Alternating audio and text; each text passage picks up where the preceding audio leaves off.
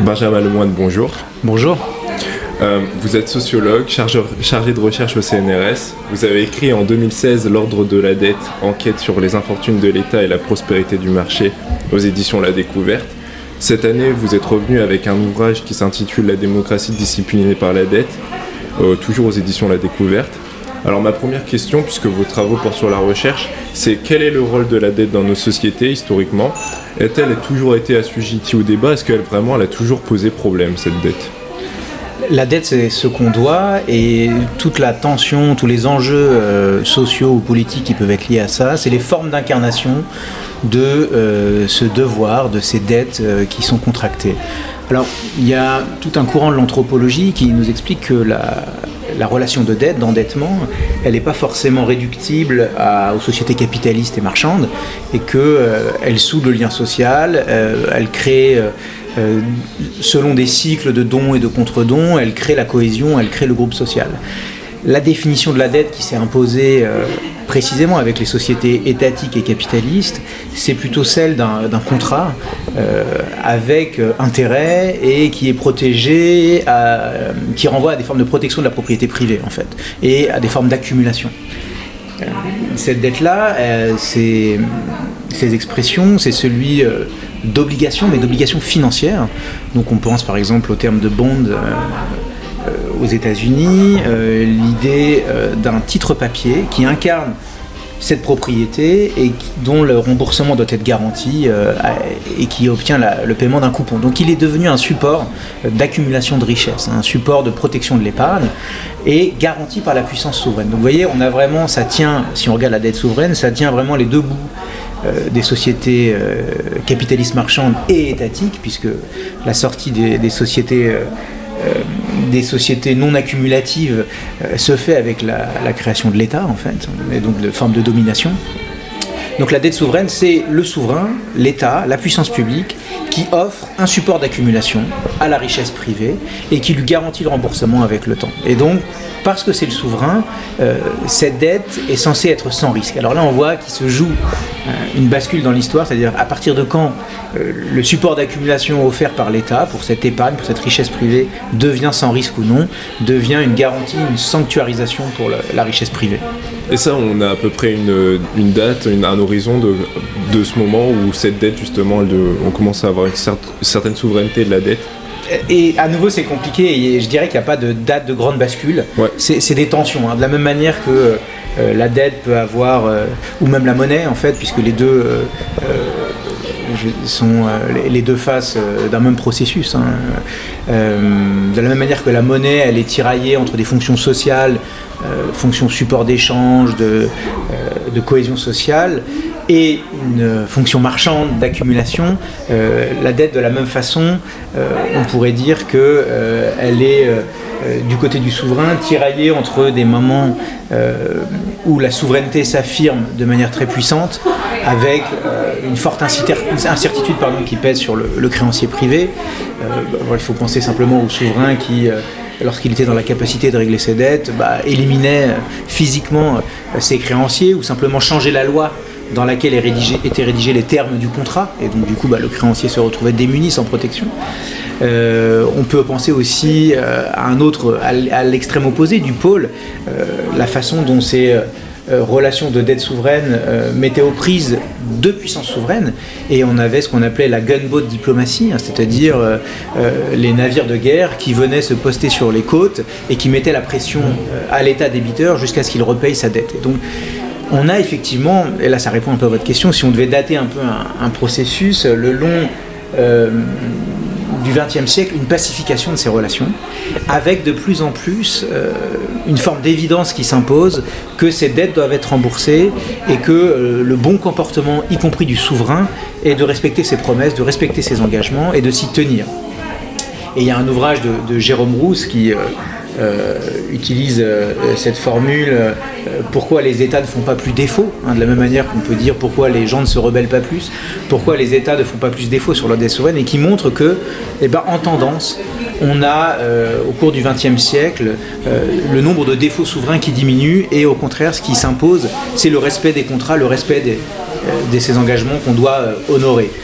Et tout cela, si on veut l'expliquer, bah, ça va avec, moi je pense, une forme de financiarisation et des États qui eux-mêmes adoptent les canons de cette financiarisation, endossent ces codes et ces modes de comportement et tendent à s'y conformer.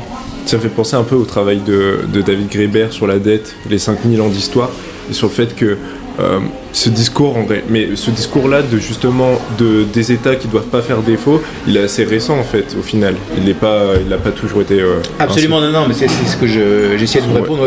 sur, l'histoire longue, c'est un moment très court absolument et euh, et qui renvoie à la force dans, mon hypothèse, hein, qui renvoie à la force pour moi de la financiarisation privée, c'est-à-dire euh, la façon dont les technocraties elles-mêmes, on y reviendra, mais les administrations elles-mêmes pensent que euh, l'unique bon comportement, hein, la seule conduite stratégique, intelligente possible, consiste à se conformer à ces contrats financiers qui sont des promesses auprès d'une catégorie de population très particulière, les créanciers privés détenteurs d'un titre de créance en propriété.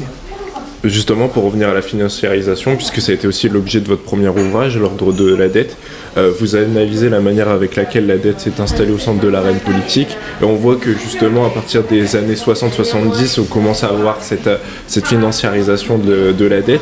Euh, comment ça se fait, puisque c'est ce que vous analysez dans, l'ouvrage, que l'État progressivement va délaisser cette, euh, cette partie-là qu'il avait pourtant euh, de euh, pour, pouvoir se financer. Comment ça se fait qu'il va laisser ça au marché financier? Alors là, c'est très intéressant, ça appelle deux réponses. Je pense qu'aujourd'hui, on a euh, une actualité sur l'inflation qui permet de le comprendre, qui permet vraiment d'illustrer très fort, c'est-à-dire que la réponse est un rapport social, un rapport social d'intérêt qui se joue au sein de l'État.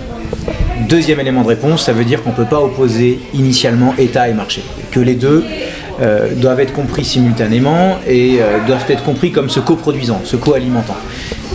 Si on, associe les deux éléments de ma réponse, c'est-à-dire rapport social et État et marché n'étant pas séparés, ça veut dire qu'il faut regarder comment, au sein des États, on va traduire, on va penser certains intérêts sociaux comme représentant plus ou moins l'intérêt général. Et je pense que c'est ce qui s'est joué dans la grande bascule que vous décrivez et sur laquelle je revenais dans le, dans le premier livre, euh, la façon dont on va démanteler des circuits administrés de financement de l'État, dont on va recréer des espaces de marché très tôt, dès les années 60, dans un espace d'État bancaire et de puissance publique euh,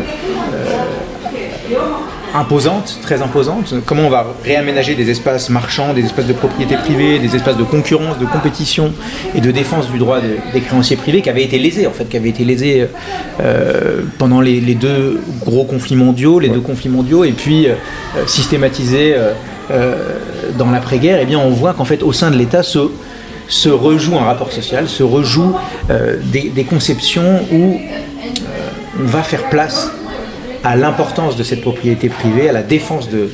Euh, ici, la propriété privée s'incarne dans l'épargne, à la défense de la valeur épargne, et qui renvoie, euh, pas à toute la société, qui renvoie bien à une fraction de la société en capacité d'accumuler et de placer euh, cette épargne dans des titres du Trésor. Et donc, ça se joue, j'avais dit un peu au début, avec l'inflation. C'est-à-dire que pourquoi l'inflation devient une préoccupation dominante? Parce que cet intérêt d'une partie de la population, eh bien, devient dominant au sein de l'État, devient la préoccupation principale.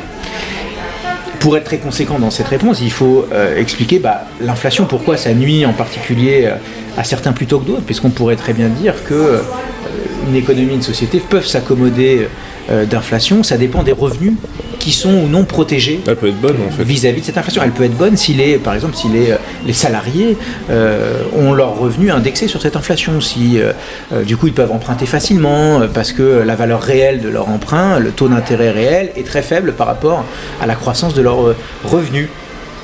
Et donc on voit bien que dans ces années 70, il y a ce souci de l'épargnant qui s'impose très fortement, euh, avec l'idée qu'il va falloir même émettre certains emprunts qui vont protéger particulièrement les créanciers. Donc l'exemple faramineux, je dis faramineux parce que euh, c'est assez sensationnel, c'est Valéry Giscard d'Estaing qui est considéré comme le meilleur économiste de France. C'est Raymond Barre, exactement, le meilleur économiste de France, mais euh, Giscard faisait quand même la leçon aux Français devant un tableau, un tableau Véleda. C'était, il y, a tout un tas de, politistes, notamment Delphine Dulon, qui a fait des travaux extraordinaires, qui montrent comment euh, il va convertir ses, savoirs économiques en compétences politiques. Donc Valéry Giscard d'Estaing, donc euh, le parangon de, euh, de cette économie apprise aux Français va émettre l'emprunt le plus ruineux pour les finances publiques de, toute l'histoire de la, de, la, République. Donc pourquoi? Parce que l'idée c'était bien de proposer un revenu indexé sur l'or, il n'était pas indexé sur l'inflation mais indexé sur l'or, aux créanciers. Donc ça a été une aubaine pour des épargnants domestiques mais aussi des épargnants étrangers. vous voyez, et ces épargnants, ça c'est important aussi parce que souvent on a l'image de l'État contre les marchés, les marchés globalisés et puis euh, l'État sanctuaire euh, qui défend l'intérêt de la puissance publique. Les choses sont plus compliquées en fait. L'État euh, dedans, il y a des technocrates qui eux-mêmes potentiellement sont des épargnants. Je donne l'exemple dans le livre des constituants américains. Enfin, c'est quand même très intéressant. au moment de, de, la constitution des États-Unis, la constitution fédérale, eh bien, euh, les rédacteurs eux-mêmes étaient propriétaires de titres de la dette et donc euh, ils inscrivaient dans la Constitution elle-même le besoin de continuité de paiement et de devoir honorer ses promesses parce qu'ils avaient aussi partie liée avec cette histoire. Donc je pense que euh, on doit analyser la technocratie comme partie prenante du monde social et défendant certains intérêts plutôt que d'autres. Ça ne veut pas dire que tous les, les technocrates du Trésor sont des créanciers de la dette, c'est pas du tout ça, mais en tout cas il y a des différenciations sociales qui se rejouent au sein de l'État. Il faut penser par exemple à la définition de Bourdieu de main, droite, main gauche, avec euh, de fait la main droite de l'État, la partie euh, euh, banque, finance, monnaie, qui est anciennement enracinée dans l'État, quand la main gauche est plus récente, plus fragile. Et tout ça imprime des changements dans la société, imprime l'ordre social. Voilà, c'est une réponse un peu euh, sur plusieurs niveaux à votre question, mais euh, voilà. donc, donc c'est pas l'État qui renonce, c'est pas l'État si la branche sur laquelle il est, c'est pas l'État qui se suicide. C'est ça que je veux vous dire. C'est plutôt une redéfinition de l'intérêt général, où celle-ci va se faire de plus en plus en fonction de la liquidité financière, en fonction de l'attractivité des capitaux, où on va considérer que bah le système administré étant démantelé, étant obsolète, étant préhistorique, eh bien, la seule solution qu'il reste, c'est bien d'aller attirer euh, les capitaux étrangers et domestiques et de se rendre un support le plus favorable, euh, le plus prospère et euh, le plus sécurisé pour cette puissance financière privée. Parce que c'est devenu le seul moyen de se financer, précisément parce qu'on a démantelé, oublié et enseveli les dispositifs antérieurs qui faisaient la puissance publique bancaire. Notamment. C'est encore plus vrai avec euh, le néolibéralisme, mais surtout euh, enfin, par rapport à ce que vous disiez par rapport euh, aux différents investissements étrangers que cherchent à avoir les États. par exemple, je pense au sommet Choose France d'Emmanuel Macron qui a, lieu chaque année. enfin, pour le coup, ça me fait penser à, ce, qui est, ce qui est fait. Absolument. Non, mais ça, c'est là. Oui, oui. Et c'est pas la fin de l'histoire, puisque l'histoire est jamais finie, mais, mais c'est un des bouts de l'histoire, absolument. C'est le Choose France moi, je trouve ça génial parce que c'est comment on est passé d'un État investisseur. Euh, qui était type de cet État banquier qui contrôlait concrètement le crédit dans l'économie. C'est-à-dire que euh, c'était pas simplement euh, l'idée qu'on se finançait avec une dette en dehors des marchés, c'était vraiment une captation de liquidité. Hein. L'État captait l'ensemble des flux qui circulaient dans l'économie, il avait des tuyaux pour cela le système était bouclé, il y avait toute une pensée de de ce circuit qui était, qui était très intéressante. Et euh, donc on est passé de cet État investisseur qui contrôlait le crédit, qui planifiait le crédit, à Choose France, ça veut dire un État investi, c'est-à-dire un État qui se veut un réceptacle à investissement. C'est pas celui qui investit, mais il est et il doit du coup se comporter comme le bon réceptacle. Et donc on doit aligner l'ensemble de euh, des politiques publiques pour être ce bon réceptacle. ça va avec de la fiscalité, ça va avec la compétitivité du travail, ça va avec le fait de, de créer des, structures idoines, etc., etc. Il y a une formule de, de l'agence France Trésor que j'aime beaucoup et qui je veux dire, pour eux, euh, elle ne trahit rien, elle est juste simplement euh, censée être descriptive de, de la meilleure stratégie de l'État, mais c'est de dire euh, on doit réfléchir aux meilleurs habitats pour les investisseurs. C'est-à-dire que les titres, la palette de titres qu'on propose, toute la stratégie est orientée vers la construction des, habitats les plus prospères pour les investisseurs, les, meilleurs habitats, les habitats les plus performants. Et ça, ça passe par euh, les messages publicitaires, notamment au début de l'ouvrage, vous, euh, vous, évoquez, vous, évoquez un, épisode qui a été très peu euh, cité. Est-ce que vous connaissez Paul Lussulitzer ou ah, ça vous dit rien Non, voilà, ça vraiment rien. C'est ça le problème de cet exemple, en fait, ça parle maintenant que aux quarantenaires, quoi. Mais, et encore, moi je l'ai connu, j'étais gamin, mais c'était un personnage assez intéressant qui publiait des, des romans financiers je sais pas, il faut imaginer une sorte de Bernard-Henri Lévy, euh, de, mais spécialisé sur l'économie et la finance. C'est-à-dire qu'il y avait un côté très foireux euh, du personnage, mais en même temps omniprésent, et puis euh, qui incarnait un peu les années 80, qui étaient dans un enchantement total pour cette financiarisation qui s'annonçait. C'est-à-dire qu'il faut se remettre dans la peau d'une époque où la critique de la finance c'était pas au goût du jour, hein. c'était plutôt la modernité. C'était le début de Reagan. Absolument, ouais. il y avait les années Thatcher, Reagan, et puis c'est aussi en France, bon, là aussi, hein, euh, c'est peut-être déjà daté pour vous, mais quelqu'un comme Pierre Bérégovoy euh, euh, qui libéralisait les marchés de capitaux, c'était le sens de la modernité, le sens de l'histoire. C'est-à-dire que. Et donc Paul Lousolitzer, là, qui fait la pub. Voilà, imaginez-vous aujourd'hui que le Trésor français fasse appel à une sorte de Bernard-Henri Lévy fusionné avec Bernard Tapie et qu'on le paye, on, paye un cabinet de consulting, on dirait aujourd'hui, à l'époque c'est une société de communication, et donc l'État budgète euh, Paul pour effectivement mettre en scène une fiction qu'on va passer à la télévision. Alors à l'époque, il n'y a pas toutes les, il n'y a pas les réseaux sociaux, il n'y a pas toutes les chaînes comme aujourd'hui. Il y a quelques chaînes et ça passe un samedi matin. Et donc il y a l'idée que euh, ce support qui était destiné aux investisseurs financiers, on va aussi sensibiliser le grand public pour leur montrer euh, comment tout ce qu'on fait est important, comment on va dans le bon sens, comment l'État se lance dans cette compétition financière internationale. Et, bon, elle est un peu grotesque. Hein, euh, et ça a été illustré dans une super bande dessinée, Le choix du chômage. Très bonne vidéo. Voilà, où euh, il a, euh, vu que j'avais pas retrouvé les films, donc moi j'avais trouvé cette archive qui, donne lieu à ce dessin et tout ça, mais j'avais pas, j'avais contacté l'INA, hein, l'Institut national de l'audiovisuel, mais il retrouvait pas ces bandes.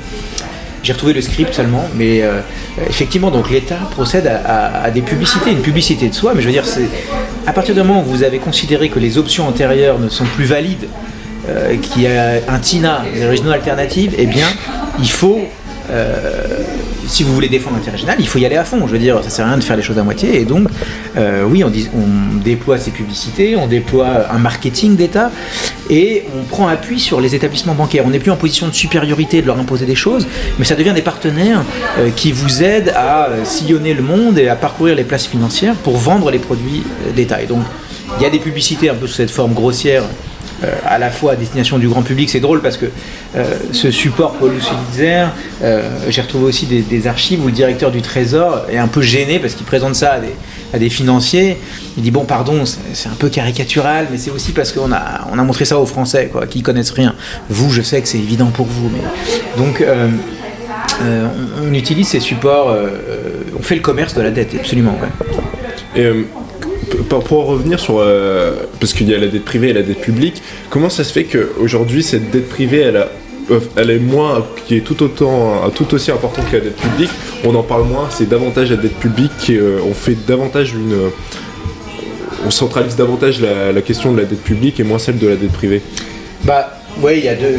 On pourrait dire la, réponse un peu bourrin, c'est de dire bah là il y a un biais néolibéral, c'est-à-dire qui est dans la continuité de ces années 80, euh, de la montée du public choice, de euh, la bureaucratie doit être gérée comme un marché, euh, elle est par nature inefficiente, obèse, excessive, etc. etc. L'efficacité, elle, est, du côté du, du, secteur privé, et donc on va pas trop le regarder, le secteur privé. Après, les crises financières sont venues. Hein, les crises financières, 2008, absolument, et puis, et puis on en a une du Covid qui est passée un peu discrète. Adam Tooze en fait le récit, je reprends un peu ses, travaux dans, dans le, la démocratie disciplinée par la dette, où en gros, euh, ces crises, elles viennent de la finance privée, elles viennent de cet endettement privé euh, incontrôlé, non régulé. Et que fait la puissance publique là-dedans? Euh, Elle dérisque. Là, je reprends le, terme de Daniel Agabor, des travaux extraordinaires, j'en cite les auditeurs du podcast à, s'y plonger.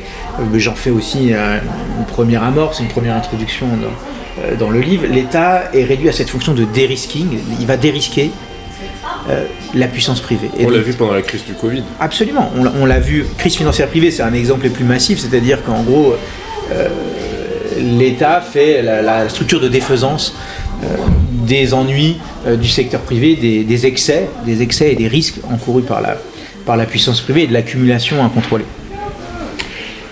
C'est peut-être pour ça qu'on en parle très peu, si vous voulez. C'est-à-dire que c'est à chaque fois un peu le, à la façon de cycle. Le problème originel, il se situe là.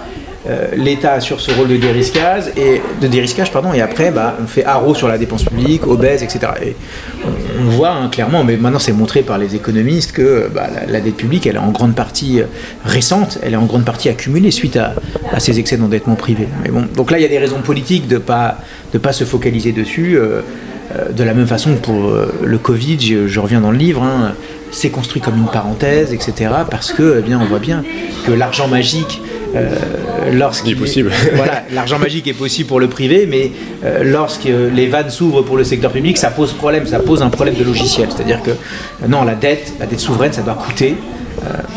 D'ailleurs, les changements des années 60, je, parle de ça dans le livre, ça doit coûter. Le fait que ça ne coûte pas, qu'il y ait des facilités de financement, c'est problématique euh, dans un logiciel libéral, si vous voulez. Euh, du coup, c'est source d'indiscipline, source d'excès, etc. Et vu que ça vient du secteur public, bah, cet excès, il est forcément mauvais, cet excès de puissance. Mais quelque part, en fait, l'État, il se met un peu à mal, puisque, enfin, parce que progressivement. Euh, voilà, sauf qu'on a dit avant que l'État, c'est pas un tout qui, qui asocial, c'est un rapport social. Qui est corrélé même au marché, puis qui permet le marché. Et mais dans, le sens où les enfin, plutôt les entreprises se mettent à mal, puisque en, par, exemple, là, il y a une réforme euh, de l'assurance chômage, la première qui est, euh, qui est passée et la deuxième qui, qui, arrive.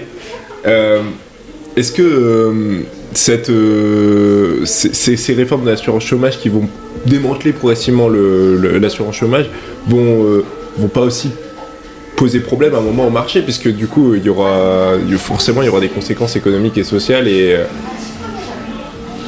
bah, si, si, absolument. C'est-à-dire que euh, c'est le, le fameux balancier entre État-providence et, euh, et, fonctionnement du système économique. C'est-à-dire que euh, à la fois vous démantelez vous démantelez l'État-providence. on voit bien là surtout que le, j'y reviens, mais c'est l'inflation le, le, sujet majeur, avec l'idée qu'il faut la baisser.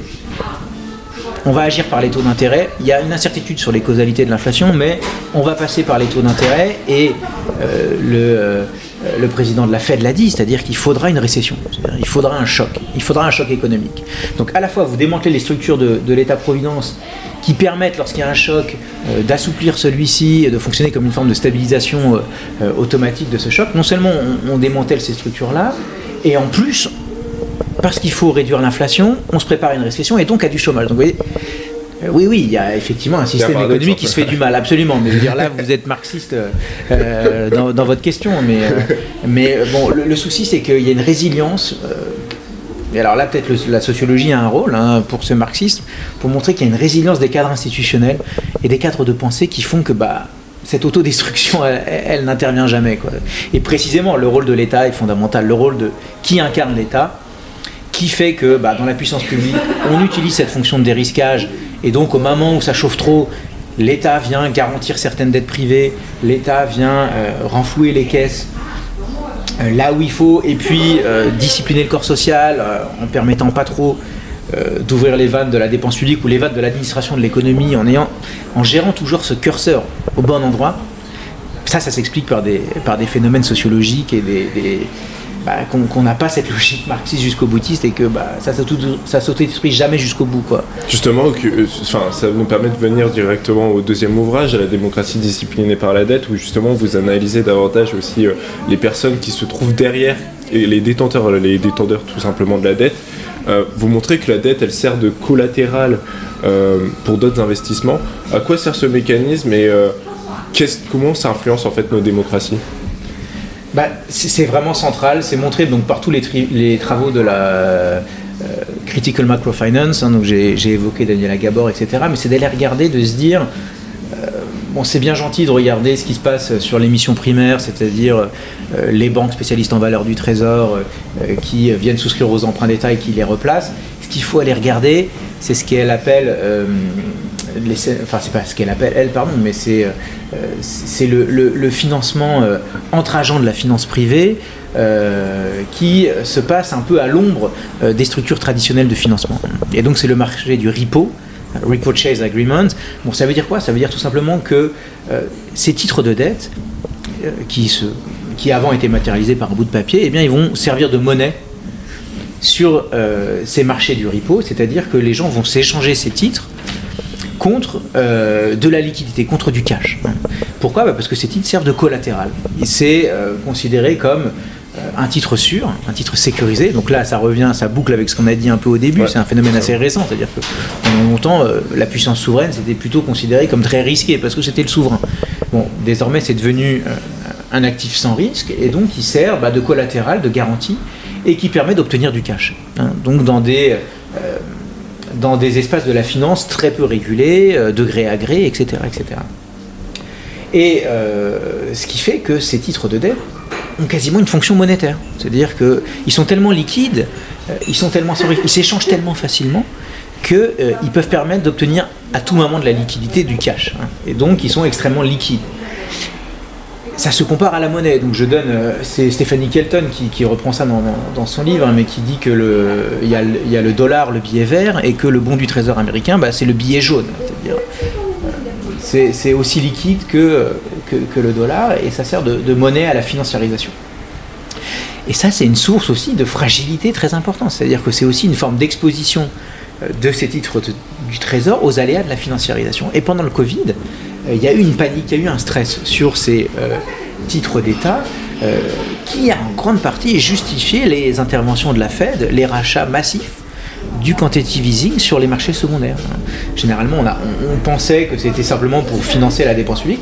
En première instance, ça a été aussi pour euh, sécuriser ces marchés qui étaient en forte instabilité au tout début de la crise Covid. Donc on voit bien que euh, ça c'est fondamental. Et quelle influence ça a sur, nos démocraties Eh bien, c'est le fait que euh, la fonction souveraine tend à se réduire à cette assurance, à cette fonction de collatéral des marchés financiers, à cette fonction de dérisquage, d'assurance tout risque euh, de la finance, à cette usine à garantie de la finance. Ça ne permet pas d'avoir d'autres programmes en fait. Ça, ça c'est très restrictif. C'est très restrictif. Alors, il y a plusieurs théories. Hein. Certains concluent à une forme d'équilibre en disant bah, puisque le titre de dette est absolument désiré et désirable, eh bien, euh, ça autorise certaines choses. Bon, moi je suis un peu plus pessimiste, c'est-à-dire que quand on voit, quand on corrèle à euh, l'évolution, on ne peut pas considérer que cette fonction de safe asset est dissociable euh, du chemin qu'ont pris nos États, nos bureaucraties. C'est-à-dire qu'elles se sont financiarisées, et c'est parce qu'elles se sont financiarisées, parce qu'elles respectent ces canons de la finance privée, qu'elles sont devenues safe assets et actifs sans risque et monnaie de la finance. Si jamais, bah, pour ça il suffit de regarder euh, euh, les moments de changement électoraux. Ça reste une source d'incertitude pour la finance. C'est-à-dire ça, ça reste potentiellement des moments de bascule, ça reste potentiellement des moments où... Euh, vous prenez le cas de Mélenchon en 2017 Ouais, Mélenchon, mais vous, dans vos questions, vous m'aviez évoqué la Grèce de Alexis Tsipras. dire, on peut penser à ces moments où une force politique se présente comme radicale est au port du pouvoir, et on voit bien bah, que le safe asset, il perd beaucoup de sa valeur.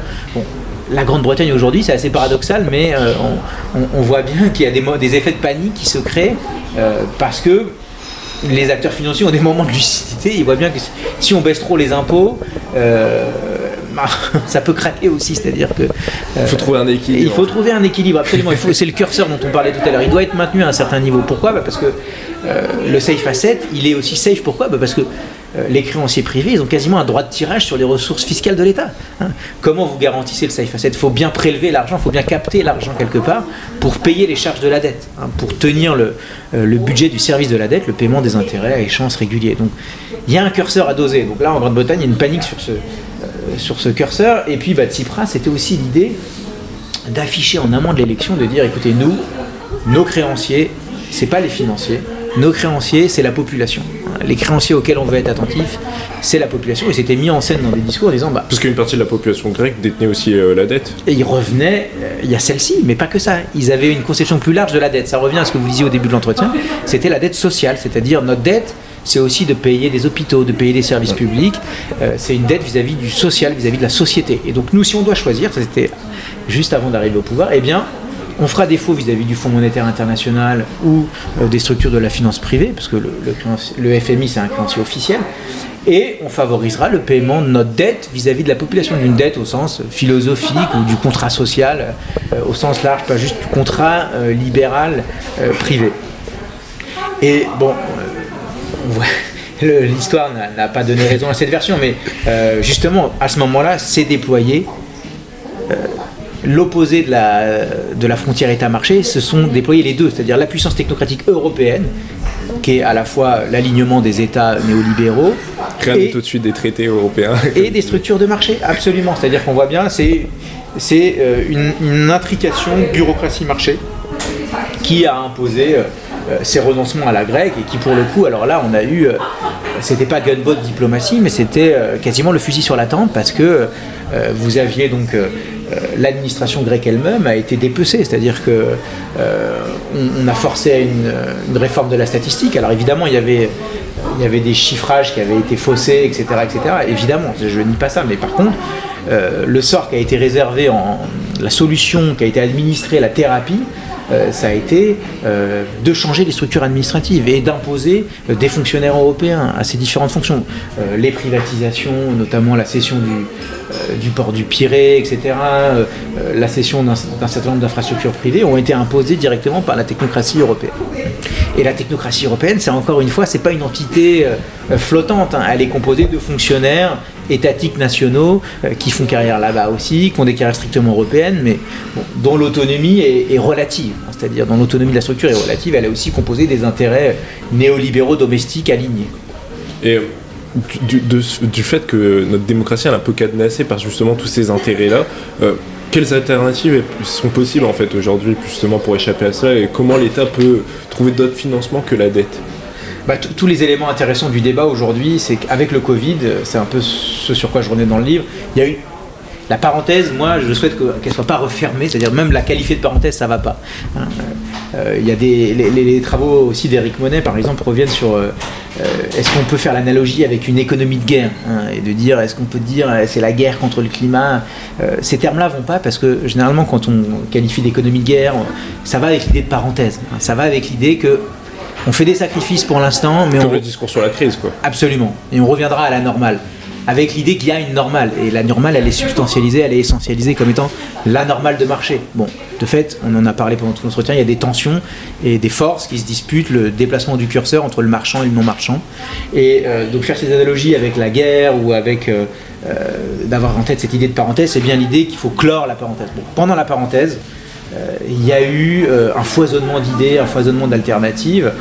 On y croyait vraiment, enfin, je m'inclus dedans, mais je veux dire, il y a eu des potentialités qui sont déployées. Et une des potentialités, bah, ça a été euh, ce que faisait la Banque Centrale Européenne. Un des éléments que j'ai pas, pas eu le temps de développer, enfin j'ai pas eu le temps, j'ai pas développé sur la web, parce que je fais des digressions incessantes, mais c'est euh, que la Banque Centrale Européenne de l'époque était pas, et pas du tout la même que celle qu'on a connue pendant le Covid. C'est-à-dire que la Banque Centrale Européenne de, de, la Troïka, c'est celle de la conditionnalité. C'est celle qui met la pression pendant le référendum en coupant les liquidités aux établissements bancaires privés en Grèce. Hein.